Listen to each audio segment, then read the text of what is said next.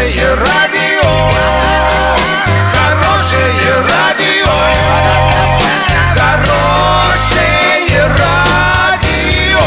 Радио «Шансон». В студии с новостями Екатерина Антоненкова. Здравствуйте. Спонсор выпуска «Строительный бум». Низкие цены всегда. Картина дня за 30 секунд. В Оренбургской области построят две крупнейшие в России солнечные электростанции. Прокуратура требует обезопасить места массовой концентрации ДТП в Оренбурге.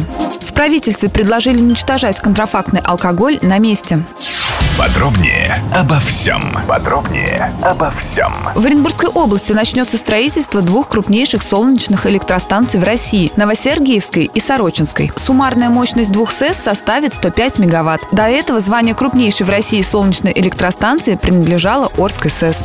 Прокуратура требует обезопасить места массовой концентрации ДТП в Оренбурге. В 2017 году зафиксирован 41 опасный участок, где в прошлом году погибло 24 человека. Еще 783 получили ранения различной степени тяжести. Какие меры в связи с этим будут предпринимать власти, пока не сообщается.